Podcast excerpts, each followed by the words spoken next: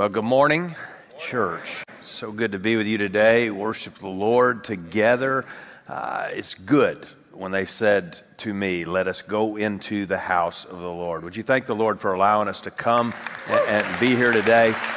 And uh, before we jump in, can we here at Broken Arrow welcome all the other campuses as well as those who are online? Put your hands together and welcome them. I have, I have no idea how they pick the names, but, but it, amazes me that every week the name that we call, that person will text in and say, Hey, you reached out to me, and this is what God is doing in my life. So, Joel in Nevada, we welcome you today. James in, in Texas, we welcome you. We got friends in Illinois, Iowa, Minnesota, Arkansas, the Holy Land, Honduras, and Egypt to welcome to the Battle Creek Online family today. Uh, I, I, just was overwhelmed uh, uh, this morning uh, multiple times, and uh, I'm going to take just a minute if I can. I, get here usually about 6 a.m. on Sunday mornings, and I'm, sitting in my office and uh, studying, and, and I sit on the couch, and out that glass door, I, I just start seeing people just start showing up and volunteers and people who are coming to work on the production team, people who are coming to get childcare ready. And I just start seeing them walk in the, the parking lot, 6 a.m. And some of them with like four and five, six children eh, that, that they're, you know, dragging in, kids in their pajamas, you know, are, are, are coming into church. And, and, and I just am overwhelmed with gratitude for men and women who, who understand the world we live in and understand the God that we serve and understand. And, and, so, would you just thank God for all these volunteers around here that continually make this thing happen? Uh, I, I, every time, every time I, I look around, I, just am amazed. The, the staff team, uh, amazing. And I'm just so grateful uh, for, for our staff team. I was sitting here looking at Mike Babb, who, who is the chief of our staff, and uh, remarkable story. I've told that story a few times in the last few months at, at, at some gatherings uh, of what God did in his life in Israel. We, he was three seats behind me, and, and somebody sent me a text that said, uh, Hey, do you know these people? And it listed people in Tulsa, like Chet Cadieux, who's the CEO, owner of QuikTrip, and Schusterman, and Paula Marshall, and just and, and about six names down was Mike Babb. And uh, he said, We're trying to buy companies. And I said, Mike, come up here. He came up three seats next to me on the bus. I showed him the email. He said, We're not for sale. Uh, Paragon Films is, is my ministry. It's where I do mission, it's where I do ministry. And I said, Hey, pray about it. Just pray about it. Just ask God what, what He wants you to do. And, and a few years later, he, he sold the company and came to volunteer to be the chief of staff over all, all of our staff. And, and, from him on down, uh, I, I, look around and, and, I just am grateful. Watching Josh come up here and, and uh, do the, the moment that we just had, just over and over and over. Kurt leading us in worship, the little Cole girl leading us in worship right here. Like I see her with a pacifier in her mouth but because she, she would wander in the hallways. Just, just, I'm so overwhelmed with the goodness of God on, on this church. Would you just thank Him again for what He's doing in our midst? In fact, let me, let me uh, just share with you some of the amazing things that, that, that have happened over these last five weeks just five weeks at, our Tulsa area campuses. I, know this giant series has been heavy and we've covered a lot of intense topics, but I want you to just hear some of the things that God has done, just some of the things that God has done in the last few weeks. If you're here with us in this series, you may look around and go, uh, uh it's getting a little bit harder to find a seat. And in fact, we added a few hundred chairs here, and it's still getting harder uh, to, to find a seat. That, that, means 600 more people are worshiping with us now in person than they were five weeks ago uh, when, when, we started this series. We, and, and the last month, we celebrated 37 baptisms. That's 37 people coming out public in their faith just in the last couple of weeks. And uh, we, have had 2,000 people interacting with the resources, the Giants resources that are on our website. 2,000 people going onto the website and pulling these resources down to help them effectively deal with the giants in their lives. We've had 900 people join the church in the last five weeks to say, hey, we, we want to come and be a part of, of, what God is doing in Tulsa through Battle Creek Church. And, and, so you, you just have to know that does not happen everywhere. I don't know if you're aware of that or not, but that just doesn't happen everywhere. In fact, it's not happening most everywhere. But, but, but it is happening here, and, and, and we're grateful. And that, it's an incredible move of God that we're experiencing, church. And it's something that you and I cannot manufacture. And, and, one of the challenges that we face when, when, we talk about fighting spiritual battles is how can we take this unseen world and make it tangible uh, to, to, people who are living uh, here on planet Earth with, with skin on, right? And, and, one of the things that Jesus did on a regular basis is he told these parables to teach spiritual truths. And so that's what we're going to do next month. In June, we're going to teach a series called Parables. And we're going to go to some of the amazing stories that Jesus taught and what is the story behind the story for our lives today. And I, I want to show you a visual parable uh, for, for uh, that, that, just kind of illustrates uh, what I'm talking about with the spiritual world uh, happening and occurring all over the physical world. And I wish I could tell you in the making of this video that no campus pastors were, were harmed. But, but I can't tell you that. In fact, let, let, let's watch and see. It's so easy to get reality mixed up with a virtual reality.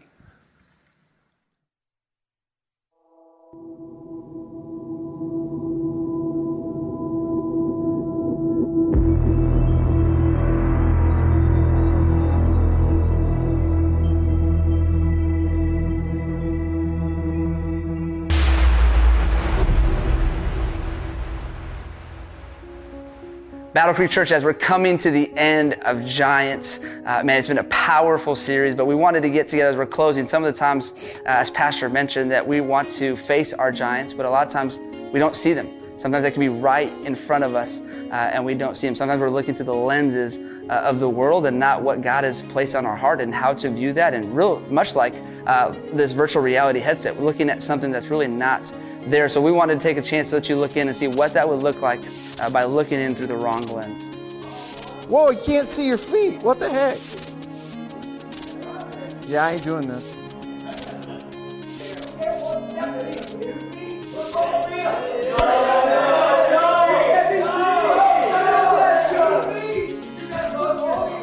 I ain't jumping.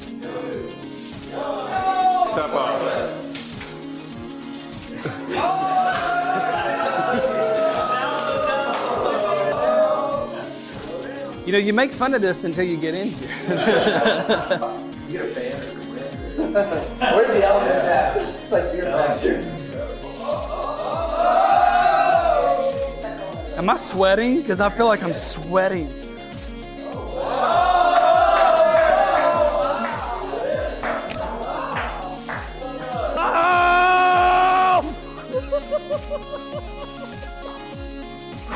That's weird, man.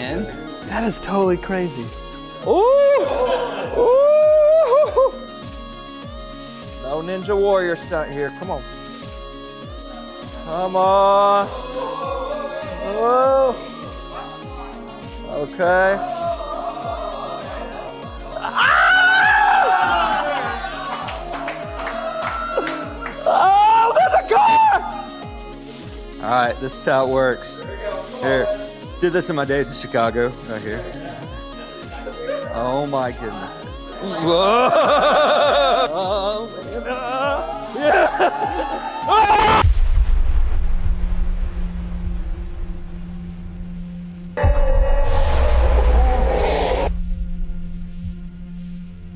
Woo! I got it. I got it.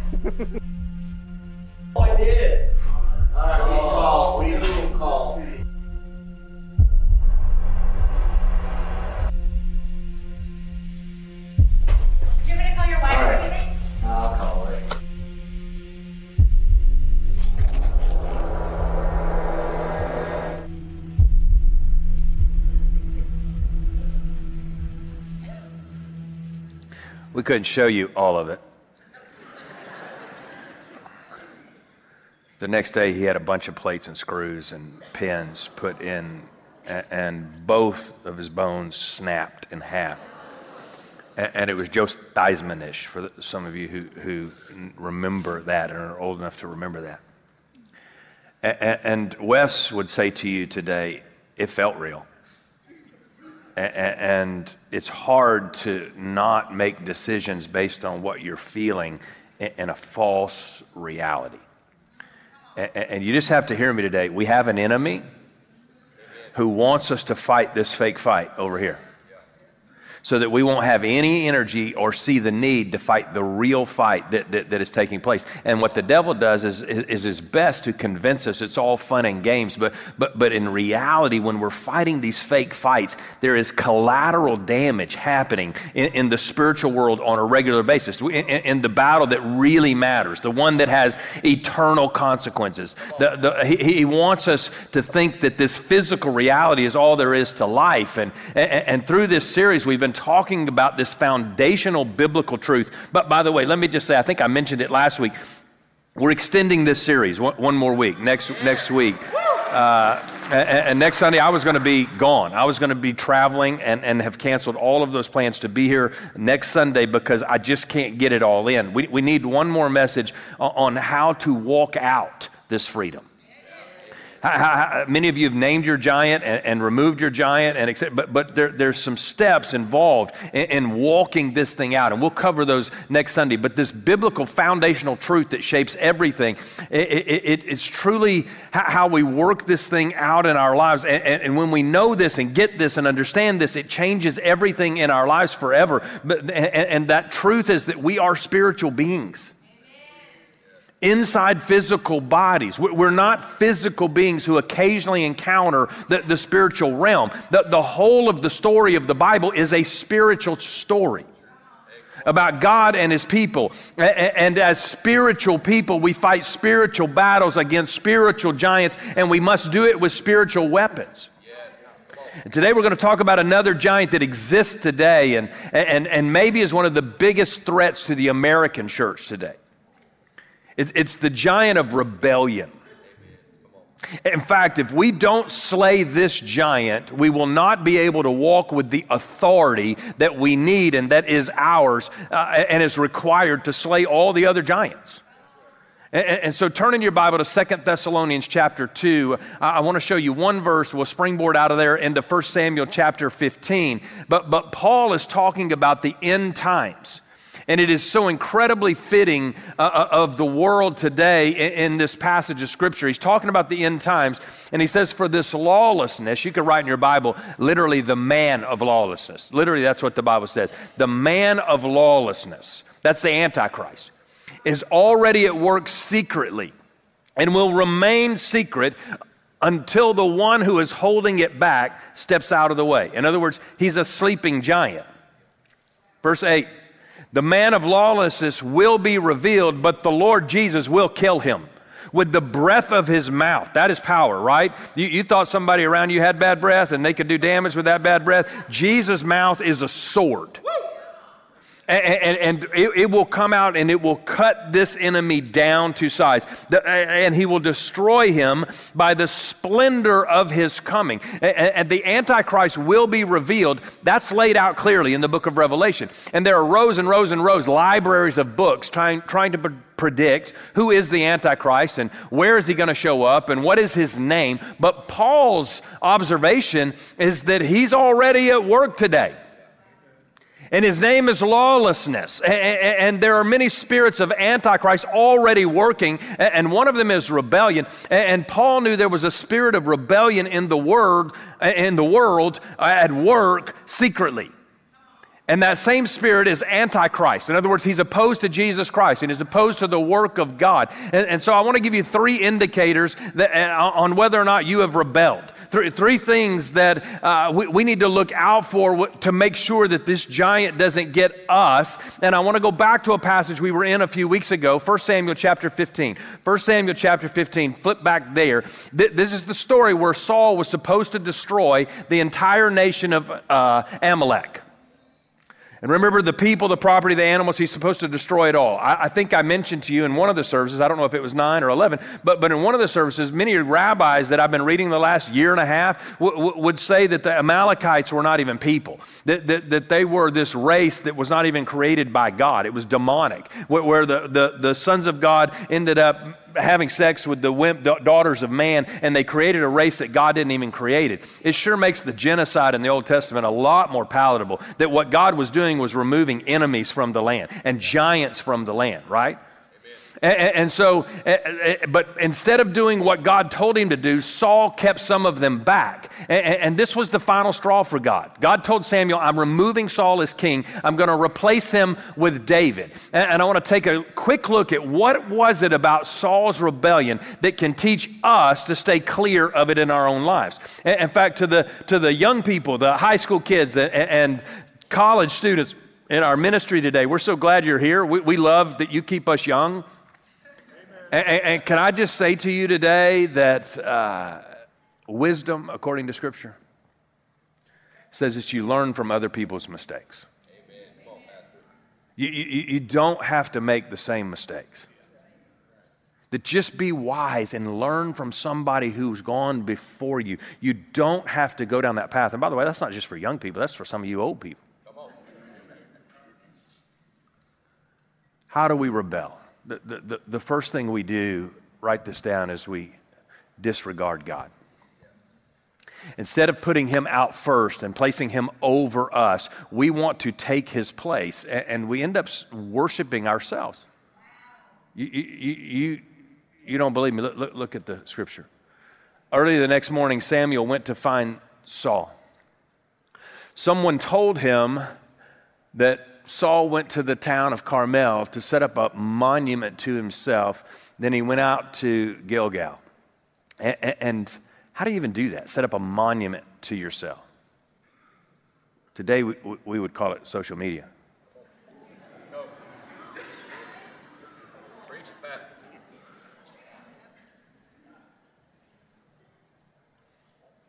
I'm not joking. The, the, notion that I can spend my energy, my time, my resources promoting myself and somehow that not put me in danger spiritually is a scary path. How, how, do you think that that is a good idea? Listen, rebellion has a root and it has a father, and his name is any guesses? Paul explains it, by the way, where this spirit of lawlessness comes from back in Second Thessalonians. Look at what he says. This man will come to do the work of Satan with counterfeit power and signs and miracles. Rebellion comes from Satan. But what is rebellion and what is stubbornness? The, the, this ploy that Satan uses, listen, is not for you and I to bow before him and to outright worship him. It, it, it's not Satanism, right? It has its root in, in this something that's more subtle that says, hey, just worship yourself and, and we worship ourselves in, in, in place of God. And, and He's not going to get many of us to, you know, get a pentagram tattooed on our chest. He, he's not going to get many of us to worship evil in that way, but, but He could easily convince us to worship ourselves. Easily. rebellion is about worshiping ourselves in place of God. And, you keep going in this story of Saul in 1 Samuel 15. It's very revealing. It tells us some things about rebellion and stubbornness. Look, look at the next verse, or jump down to verse 23. Rebellion is as sinful as witchcraft. We talked about this a few weeks ago. And, and stubbornness as bad as worshiping idols. Uh, uh, idols. Re- rebellion is a sin unto witchcraft. What does that even mean? Witchcraft is not only one of false gods and worshiping false idols. In witchcraft, the idea is that you have the power inside of you. That you are your own God. And that same spirit exists today powerfully in, our culture. Re- re- rebellion is just like it, setting yourself up as your own God, taking his place. It, it is worshiping ourselves as our own deity. Stubbornness is the sin of idolatry. What is idolatry? Idolatry is putting anything higher than God in your life. That's why the first of the Ten Commandments is to have no other gods before me. L- listen, whatever you desire more than God is an idol to you. It's an idol. And, and stubbornness, write this down, is the worship of our own opinions. Stubborn people are highly opinionated. And there's nothing wrong with that. But you take it to a spiritual level and another level, uh, they're offended when you disagree with them. They always have to have the last word. They're always going to tell you where you're wrong. No, no matter what, they're never going to change their mind because they're unteachable. Stubbornness is the worship of our own opinion. And idolatry is setting up anything higher than God and desiring it more than God in our lives. And, and you can say, we don't have an idol problem in America. I, I, don't see any wooden idols anywhere, no one worshiping them openly. It's not that we've created something out of wood or metal to worship. No, no, we, we don't need to. We decide to go ahead and just worship ourselves which is the next sign that we are walking down this path is we disrespect God. Saul twisted the word of God. He disrespected God's commands. He didn't think uh, uh, enough of them to even tell the truth of them, right? Look, look at verse 13. When Samuel finally found him, Saul greeted him cheerfully. May the Lord bless you, he said. He has no idea what's coming. I've carried out the Lord's command. This is Saul clearly lying. He is giving Samuel, the, the prophet of God, fake news. This is Saul trying to convince either himself or, or, or, Samuel that instead of completely bailing on the commands of God, that somehow he did what was right. That, that to disrespect God's word is not when you tear it up physically or, or you spill something on, on your Bible, it's when you twist the word of God. The, the, that's the first deception of Satan in the Bible. Remember? He, he, he said, Hey, did God really say? He was saying, I know that God said, don't eat the fruit. But, but, but he's insinuating, but didn't God also put that desire within you? Isn't that God speaking by placing that desire within you? which is it going to be? What God says or the desire that He put inside of you? That's a question you ought to ask yourself on a regular basis. Is what God said, does it trump the desires that I'm wired with? Does the Word of God trump what I feel? Does the Word of God trump what culture says is right? Does the Word of God trump what, what I want? Well, God would want me to fulfill these desires. Where did you get that? He, he does want those desires met that were wired within you, but he wants them met under his word. That's where faith comes in for the child of God. Well, I don't feel like going that way. Well, obey and your feeling will come. Listen, he was trying to confuse Adam and Eve and twist God's word. He, he had kept up that barrage, by the way. He has kept up that barrage from that point forward. And, and, and when we think that we know better, that our way is better, we start to twist what God says until we can figure out how to do it our way. Then he no longer has any authority in our lives. And you say, well, no, he has authority. No, he doesn't. Disrespecting God's word is really disrespecting God. It's treating him a lot smaller than he is. It shows a total lack of fear of God on our part. And, and, too often we get so caught up in the grace and mercy of God that we forget he's still a God and he's still up there and he's bigger than us and we still need to fear him. And, and, the fear of god again is not being afraid of him or scared of him that he's going to get you right? The fear of god is being so in awe of him that he is in control of all of us. And, and, and the, the fear of god cannot coexist with the disrespect of god. They can't coexist. Here's the uh, uh, another sign that you may be in rebellion is we disobey god that's the third step, by the way. We think rebellion is disobedience. Uh, there are steps that come before that. Re- rebellion is when you've already dove into the pool. There were steps that got you there that you may not have seen or even regarded, but there were steps that got you there. And, and Saul had convinced himself that his way was more important than God's way. He had convinced himself that he was fine doing it his way. So, so, so what happens? He refused to destroy all the things of the Amalekites. He kept some of the best of it back for himself, the best stuff, right? And, and verse 19, why haven't you obeyed the Lord? Why, why, didn't you rush for the plunder and do what was evil in the Lord's sight? He disregarded God, he disrespected God, he disobeyed God. And in the end, what he did in all of them is he dissed God. You think, well, I, I would never do that. But do you think too much of yourself? Talk yourself out of obeying God? You come up with excuses to not do what God has asked you to do? We, we all give ourselves all kinds of excuses to disobey God. And, and, and, we come up with so many outs and so many shortcuts and so many roundabouts that, that we can't see the clear path right in front of us. That, the, and that path leads to one place destruction. Yeah, Wes jumped off a one by four onto a solid surface with carpet and, and, walked away with a broken ankle. Listen, the, uh, we, we think that this is, the battle that we're fighting. But we cannot see the real path that is in front of us. Look, look, look at verse 26. But Samuel replied, I, I will not go back with you. Since you have rejected the Lord's command, he has rejected you as the king of Israel. In other words, you diss God's authority, so he's taking your authority away.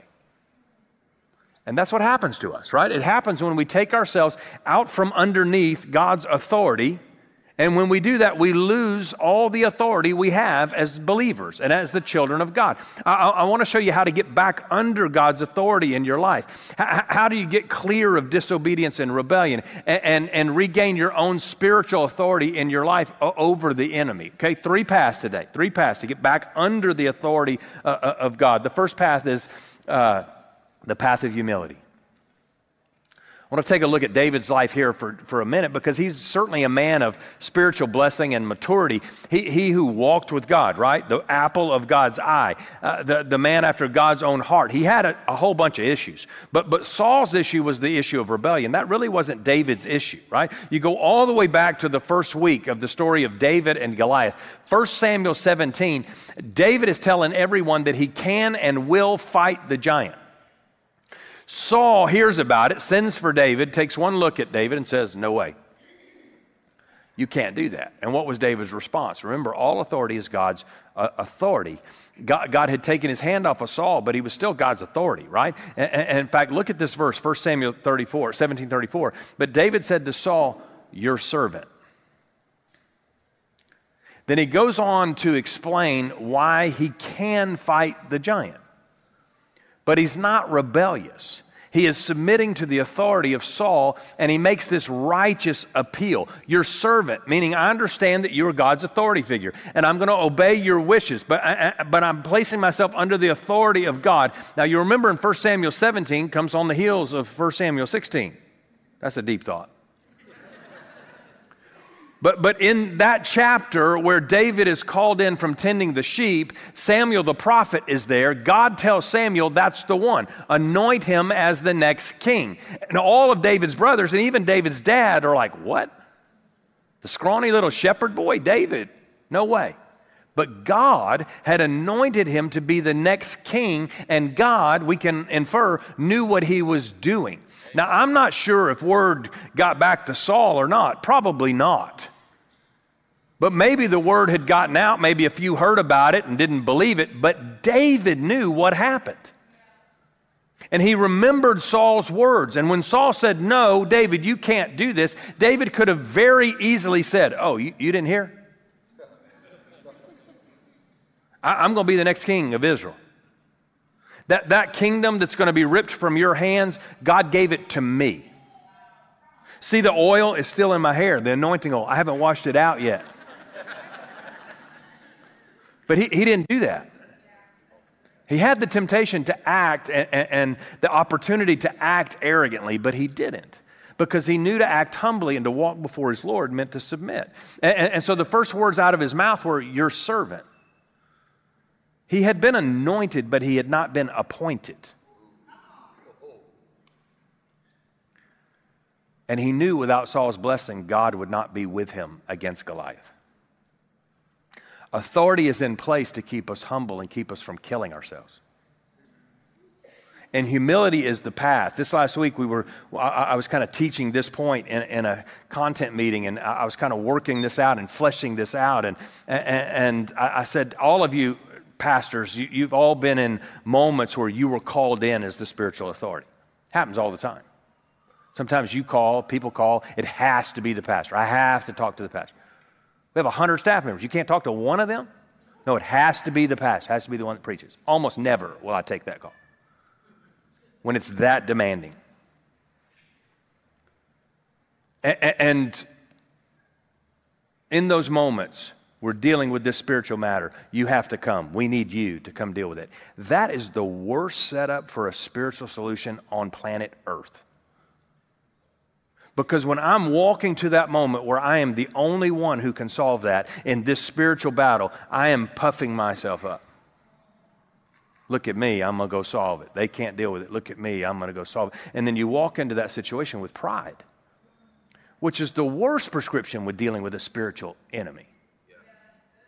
There, there have been times around here, many times around here, where, where that very scenario I just pitched to you happened, and I walked in, and we end up dealing with the demonic, and we're trying to take something down, and I can't do it. And Lanita, uh, who, who is 70 something years old uh, and walks with the Lord, has been a fixture around here forever, just sitting there watching with her little notepad. And, and I'm trying to deal with it in this spiritual pride, and she just says, Stop it. and the demon's gone.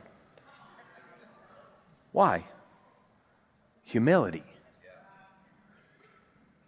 Who is God? And I'm going to get under that path and I'm going to walk in that kind of humility. Pride is, is a path of rebellion.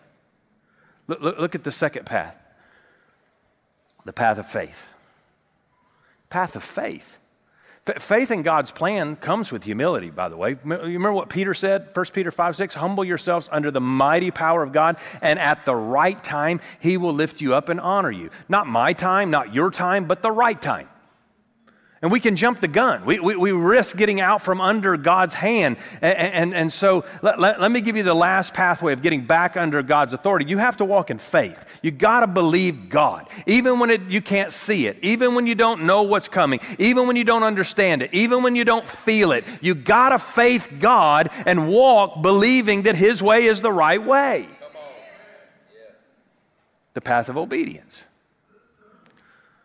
One of the most encouraging things about these paths, by the way, to all of us, should, should, should be that this is the very path Jesus himself went down.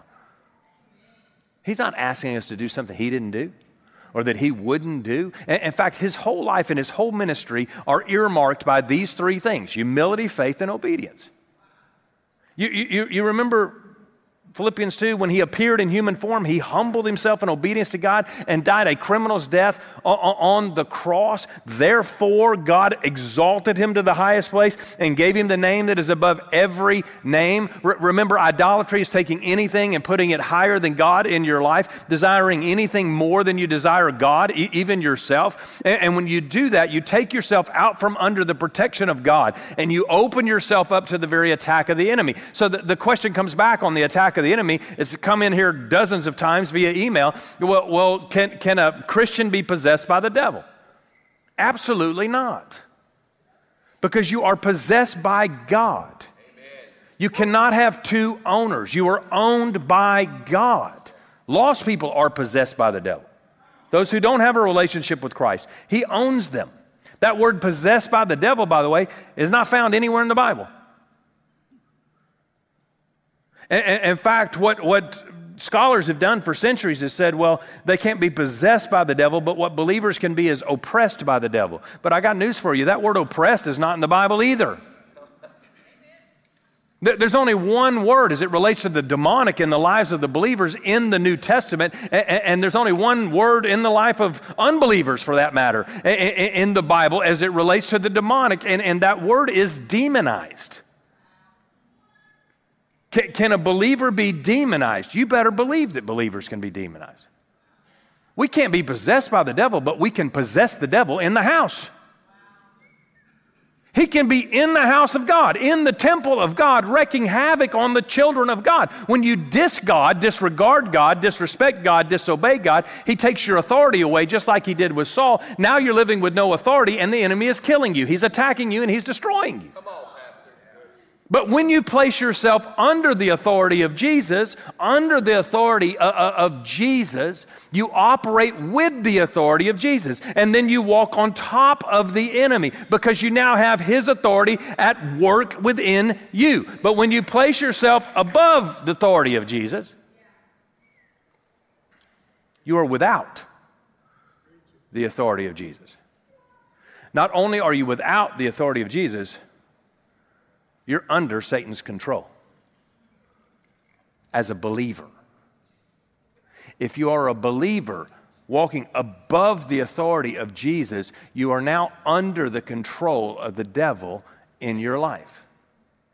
And at that moment, you say, Well, what I need to do is pray. No. You're in no position to pray, you're in no position to hear from God. Obey obey. Humble yourself and get back under the authority of Jesus in, in, in your life. When, when you are above the authority of Jesus, you, you, you are under the control uh, uh, of Satan in your life. And when you have the authority of Jesus in your life, now you have the authority to walk on top of the enemy on, top of the enemy in, your life. And as this plays out in your life, it's really a play on words, but, but I want you to hear me today that, that when you place yourself under the authority of Jesus, then you walk with the authority of Jesus over the enemy in your life. You are on top of him. He does not have authority over you. You have the authority in the person of Jesus Christ. And you can tell him to leave, and you can tell him to get out, and you can tell him to, to be bounced at that moment in your life and you can take back any and all ground that you have given over to Him previously in your life. You, you have two examples you can follow, the, one or the other. There's only two, by the way. There's only two. You can follow the example of Jesus, which Philippians 2, I just quoted to, to you, right? Though He was God, He appeared in human flesh, humbled Himself, died a criminal's death, a death even on a cross, right? The, the example of Jesus. Or you can take the example of Satan, who said, I will ascend to heaven. That's Isaiah. I will ascend to heaven. I will make myself like God. You, you, you have a choice to make as a child of God. You're, you're either going to follow the example of Jesus, who descended and, and humbled himself and obeyed the Father, and then the Father exalted him, or you're going to do just the opposite, follow the example of Satan, who escalates yourself and says, I know better. I'll do what I want. I'm not going to listen to you, God. I'll be like a God and worship myself, and he will descend you. There's only two choices. There, there is no middle ground. You're going to follow one example or the, the other, right? You've got to place yourself under the authority of Jesus. This umbrella represents the authority uh, and the protection of Jesus in our lives. The protection of God when you're under the authority uh, uh, of Jesus in your life. And so when addiction tries to come, or temptation tries to come, or when sin comes knocking at your door, the demonic comes knocking at your door, you are under the protective authority of Jesus Christ. But when you take yourself out from under it and put yourself on top of the authority uh, of Jesus, not only are you subject to all the fiery darts and all the attack of the enemy, but, but now you have no authority to walk in. In fact, you're very limited in walking at all. It's not rocket science. It's actually very simple. The truth is not so high up there that we would say, who's going to go up and get it? Or so deep in the ocean that say, who's going to swim down and bring it up to us? It, it, it's right here. Will you walk in it? I want to lead you in the progression, the next part of this prayer that we'll finish next Sunday. But, but if you would just bow your heads and just hold your hands open like this on your lap. And just repeat after me and If you're watching online, you join in as well. W- w- would you just say, Heavenly Father, all authority is yours. I choose to place myself completely under your authority.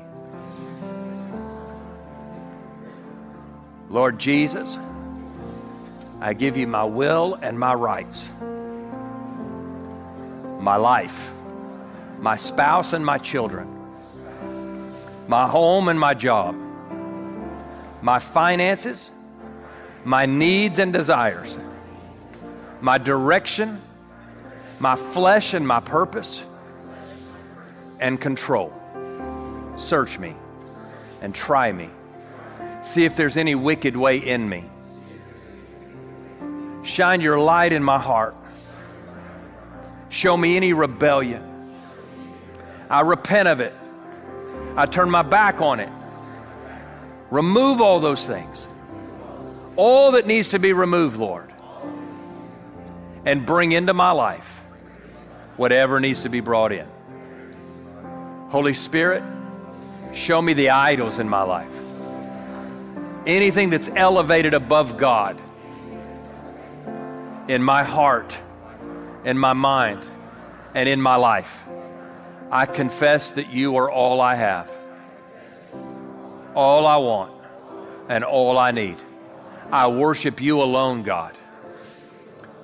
And Lord Jesus, by the power of your shed blood, I cancel and renounce and sever from my life, my spouse's life, my children's life, my grandchildren's life, from my home, my job, my finances, my needs, my desires, my direction, my flesh, my purpose, and my control. Any words of witchcraft, vows, pacts, agreements, or curses, or anything else that has been sent against any of us. I submit fully to you, Lord Jesus.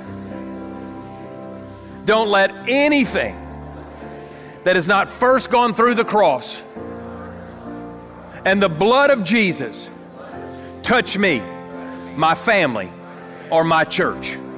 Thank you that you have given me all authority as I walk under your authority. I thank you and I praise you in Jesus' name. Amen and amen and amen. We thank the Lord today.